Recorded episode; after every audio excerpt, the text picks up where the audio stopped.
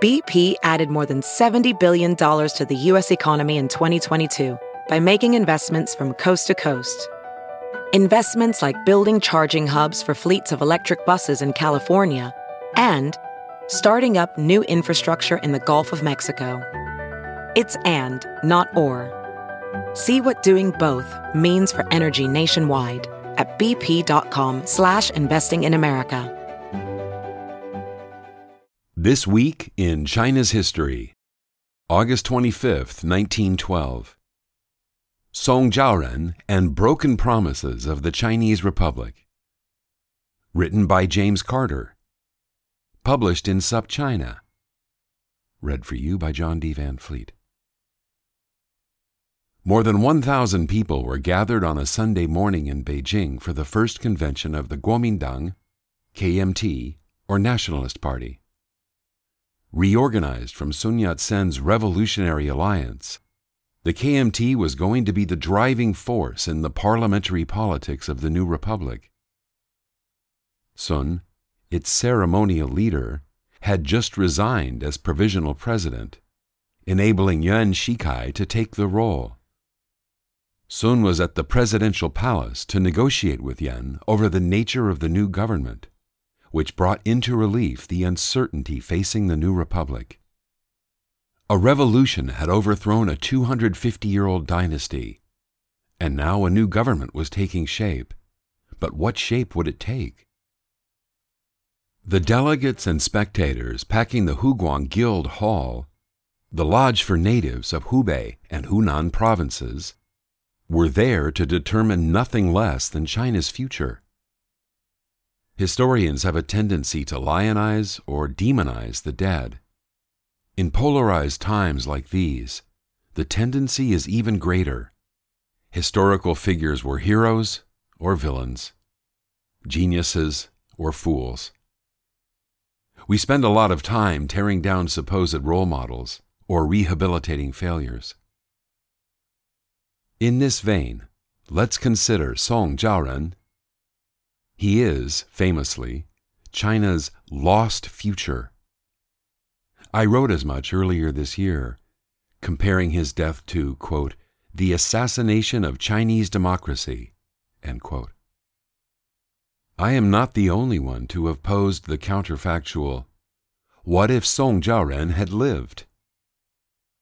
In light of the decades that followed his murder, failed revolution, warlordism, civil war, invasion, renewed civil war, it is tempting to imagine that an assassin's bullet had tipped China into a dark timeline. In a world where Song boards his train to Beijing, instead of being gunned down on a Shanghai railway platform, and becomes prime minister, surely a better future was possible. Could Song have headed off the imperial ambitions of Yuan Shikai and enabled a successful transition to republicanism? A more stable central government could, at least in theory, have avoided the excesses that spawned the Communist Party in nineteen twenty-one. When Sun Yat-sen died in nineteen twenty-five, Song Jiaoren would have presented a clear successor, and not one that would have swung to the right, flirting with fascism as Chiang Kai-shek did. And it was Chiang's anti-communist fervor that led to the rise of Mao Zedong, whose path to leadership was opened by Chiang's purge of the communists. But counterfactuals are rarely simple, and the impulse to celebrate the dead, especially those who died young, can mislead. Let's return to that August morning in nineteen twelve. Song Jiaoren, the leader of his party, the face of China's future, at the front of a crowd that has chosen him to lead them. One can imagine a rock star-like atmosphere, thousands of enthusiastic supporters seeing their ambition for a parliamentary democracy coming to pass. Instead, just after Song's speech to the crowd, three women from the audience approached the stage and angrily confronted the men at the podium. Armed only with fans to ward off the August heat, the three women, Shen Peizhen, Wang Changguo, and Tang Qingyin argued that the proceedings were making a mockery of the revolution and of democracy. Instead of celebrating Song's leadership and promise, they heckled his cowardice and cynicism, and then they attacked him. As the late scholar David Strand described it in his book, An Unfinished Republic, quote, "During the melee that followed, Shen and Tang slapped Song Jiaoren. Senator Lin Sen, standing next to Song, tried to mediate, and Tang struck him as well. Wang grabbed Song by the throat and threatened to shoot him. All three women were Revolutionary Alliance members and leaders of the Chinese suffragist movement. Their dramatic intervention left many in the audience tongue-tied and staring in anger." End quote. For women like Shen, Wang, and Tang, Song Jiaoren and the new Kuomintang did not represent progress or democracy or modern society. Sun's original organization, the Tongmenghui, or Revolutionary Alliance, had included in its platform a clause insisting on the equality of men and women, implying, if not guaranteeing, a right to vote. The Revolutionary Alliance had gained followers by appealing broadly to those with different grievances against the Qing and traditional society. Women like Qiu Jin had been among the organization's founders. In on the organizational ground floor of the movement, surely women would benefit once the movement had gained power. But when the time came for a provisional constitution for the new republic, in March nineteen twelve, women's suffrage was excluded.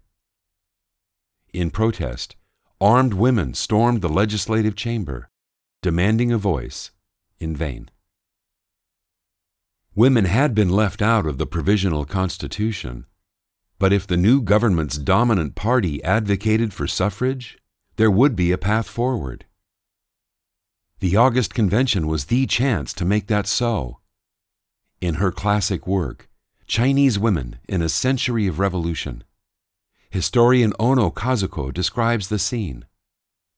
Quote, "From the very start, the floor of the conference was in an uproar over the issue of equal rights for men and women." End quote. When Chairman Zhang Ji asserted that, quote, "it was only natural that voting rights for men and women not be equal," end quote, the convention, quote, "fell into complete chaos. In order to save the situation, Zhang Ji took down a piece of paper on which was written in large characters, 'Equal rights for men and women,' and he asked the entire assembled body whether this item should be included in the party program." End quote. The resolution, Ono writes, quote, "was buried by an overwhelming majority," end quote. Of the three thousand to four thousand delegates, perhaps fifty were women. Song Jiaoren's priority was pragmatism at the expense of progress.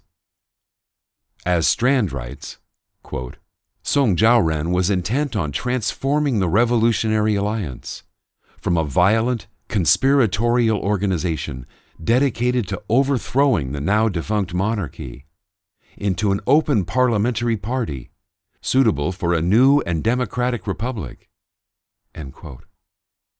In doing so, he sacrificed not only the commitment to women's suffrage and women's equality, but also commitment to the people's livelihood, adopted as policy rather than principle, and international equality.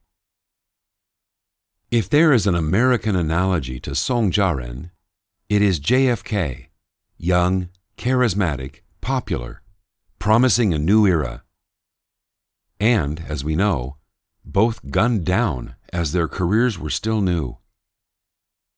And just as memories of J F K tend not to dwell on the corruption of his election, the Bay of Pigs, or escalating American involvement in Vietnam, Song Jiaoren is remembered as a charismatic Democrat who opposed authoritarianism, not for reneging on promises in the naive hope that he could build an electoral coalition. Denied equal citizenship, Tang Qingyin and Shen Peizhen went the next day to Sun Yat-sen's home, where he reaffirmed his personal commitment to women's rights and gender equality, but also his helplessness in the face of popular opposition to this view.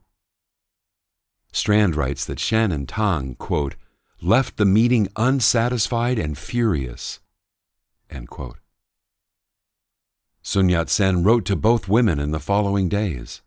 He advised, quote, never depend on men to act on your own behalf, and never let yourself be used by men, end quote.